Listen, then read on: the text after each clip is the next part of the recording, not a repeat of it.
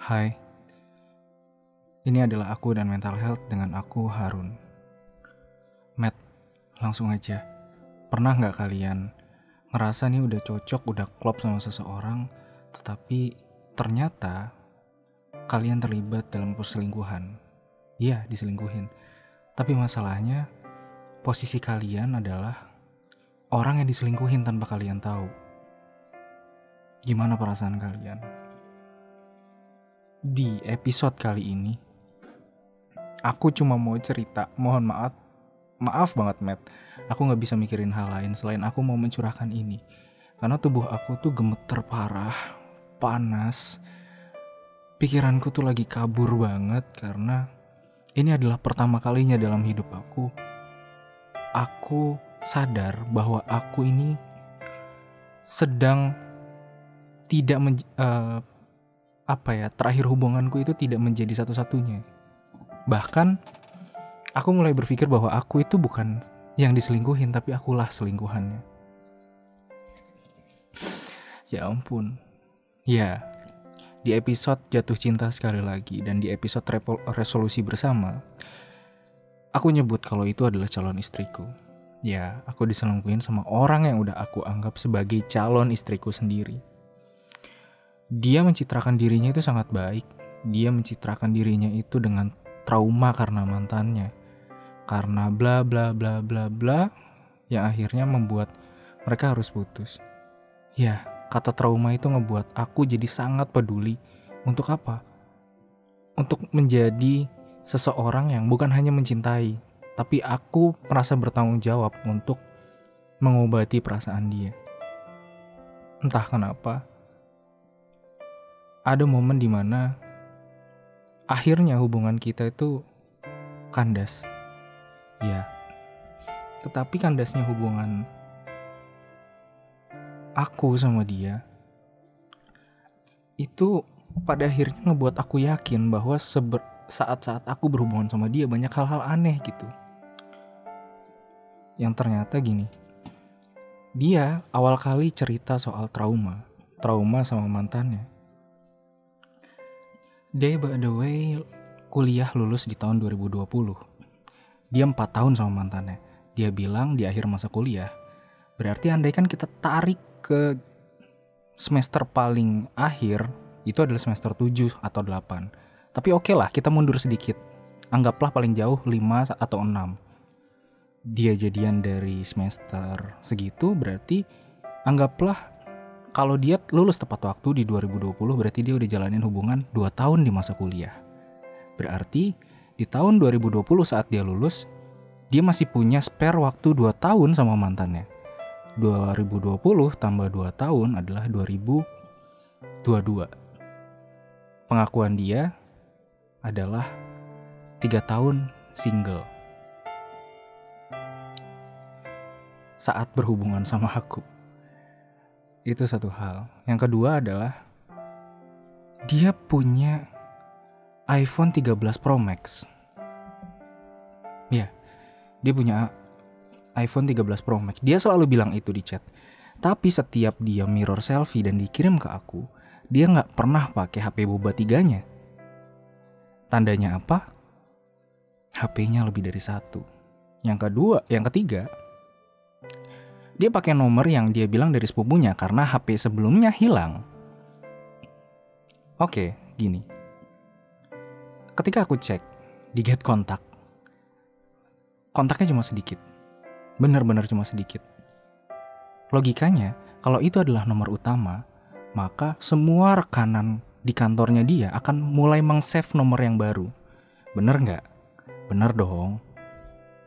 Dan ketika nge-save nomor yang baru pasti menggunakan nama asli dia dong. Aku nggak bisa nyebut namanya ya, tapi di get kontak nggak ada satupun dari lima list yang ada di get kontak itu cuma lima, nggak ada yang pakai nama asli dia, nyebut nama asli dia, nggak ada. Tapi aku nggak tahu setelah aku ngomong gini mungkin ya bisa jadi akan mulai ada gitu untuk menutupi langkah ini. Dan yang selanjutnya dia ngirimin aku IG-nya dia buat di follow dengan followers rendah. Bayangin, aku nggak curiga ya curiga awalnya tapi pada akhirnya sering berjalannya waktu karena rasa nggak tega aku terus juga akhirnya mulai tumbuhlah perasaan aku memutuskan untuk serius dan aku bilang ke dia akhirnya banyak hal-hal atau detail-detail minor kayak gini yang terlewat aja gitu nah apa yang salah dari followers rendah IG-nya dia bilang yang sebelumnya ke band IG-nya oke tapi dia ngomong kalau adiknya, dia udah cerita ke adiknya tentang aku, adiknya kepo buka IG aku. Nah, sekarang gini, aku nggak ngeliat akun adiknya di followers atau followingnya. Pertanyaannya gini, adik kakak mana yang hubungannya deket, adiknya itu sampai ngestalkin pasangan kakaknya, calon suami kakaknya, dan ternyata adiknya nggak follow kakaknya Gimana tuh caranya? Kalau nggak di follow, berarti karena akunnya di private, adiknya nggak bisa dong mengakses akun aku. Dan aku nggak tahu dia bilang akun aku atau enggak ya. Pun dia dikasih tahu sendiri akun aku itu apa, kok kenapa nggak di follow gitu sama adiknya? Ini sangat mencurigakan sekali. Ya kan? Adik kakak yang deket loh. Dan sama-sama sadar keduanya punya Instagram. Dan H plus 1 hubungan kita udahan, dia jalan bareng, dia ngupload story, ada satu story yang ngebuat aku jadi apa ya namanya ya?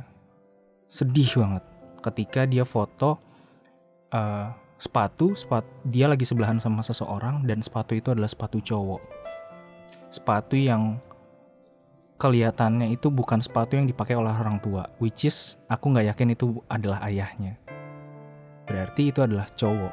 Pertanyaan gini, kan itu udah putus, kenapa harus dipermasalahin? Ada nggak cowok sama cewek yang langsung sedekat itu? Deket banget loh, dengkulnya nempel, pahanya nempel gitu. Sampai paha dia foto lagi duduk, foto sepatunya. Ada nggak cowok sama cewek yang nempel banget, tapi nggak punya hubungan sebelumnya? Nggak punya kedekatan, pasti punya kedekatan. By the way adiknya juga cowok. Kan bisa aja itu adiknya. Enggak adiknya kuliah di luar kota. Dan dia nggak bilang kalau adiknya itu pulang. Dia pasti bilang karena ini hanya H plus satu dari kita udahan. Oke. Okay. tadi nomor udah. Terus karena itu bukan nomor utamanya dia jadi dia itu pernah nge-SS, nge-screenshot ya, tampilan telegramnya dia gitu. Dan emang nggak ada apa-apa gitu. Nah, tapi kan aku yakin itu bukan nomor utamanya dia, maka ternyata aku yakin kalau itu dia punya telegram lain. Atau dia punya tele itu untuk ngumpetin dari yang aslinya. Kenapa? Karena dia pernah salah kirim. By the way, panggilan aku sama dia itu Ayang, dia pernah kirim sayang, terus langsung dia hapus, bayangin. Dan dia berharap aku nggak baca kan kalau dihapus. Bener dong.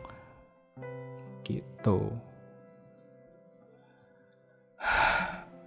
Gila rasanya lega banget, Matt. Lega banget. Ketika aku cerita tentang ini ke kalian. Aku nggak mau nyebut orangnya karena orangnya sangat manipulatif, sangat playing victim. Dia selalu bawa-bawa trauma yang membuat aku percaya sebelumnya.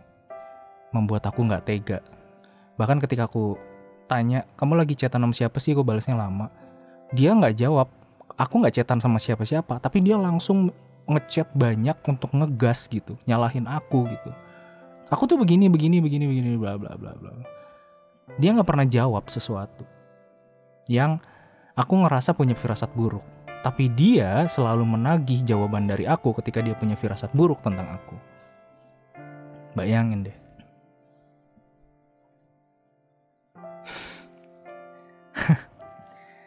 Maafin aku ya, Matt. Lama gak upload episode, tapi aku malah cerita tentang kehidupanku yang terikat sama sebuah hubungan perselingkuhan tanpa aku tahu. Maaf ya, Aku nggak tahu harus gimana lagi. Ini pertama kalinya buatku dan ya, aku adalah orang yang memperjuangkan mental health orang lain tapi ternyata akhirnya aku juga berobat. Terima kasih. Terima kasih. Silahkan buat kalian yang ngerasa kalau ini adalah cerita yang lebay atau berlebihan atau hanya pikiran negatifku aja, tuduhan tanpa bukti fisik, silahkan. Tapi logika itu nggak bisa dibantah. Ada hal-hal yang logikanya memang harusnya beralur seperti itu. Tapi kalau nggak seperti itu berarti ada sesuatu. Terima kasih. Terima kasih banyak kalian udah mau mendengarkan. Aku pamit dulu. Aku nggak tahu rasa sakit ini akan bertahan sampai berapa lama. Thank you banget. Bye, Matt.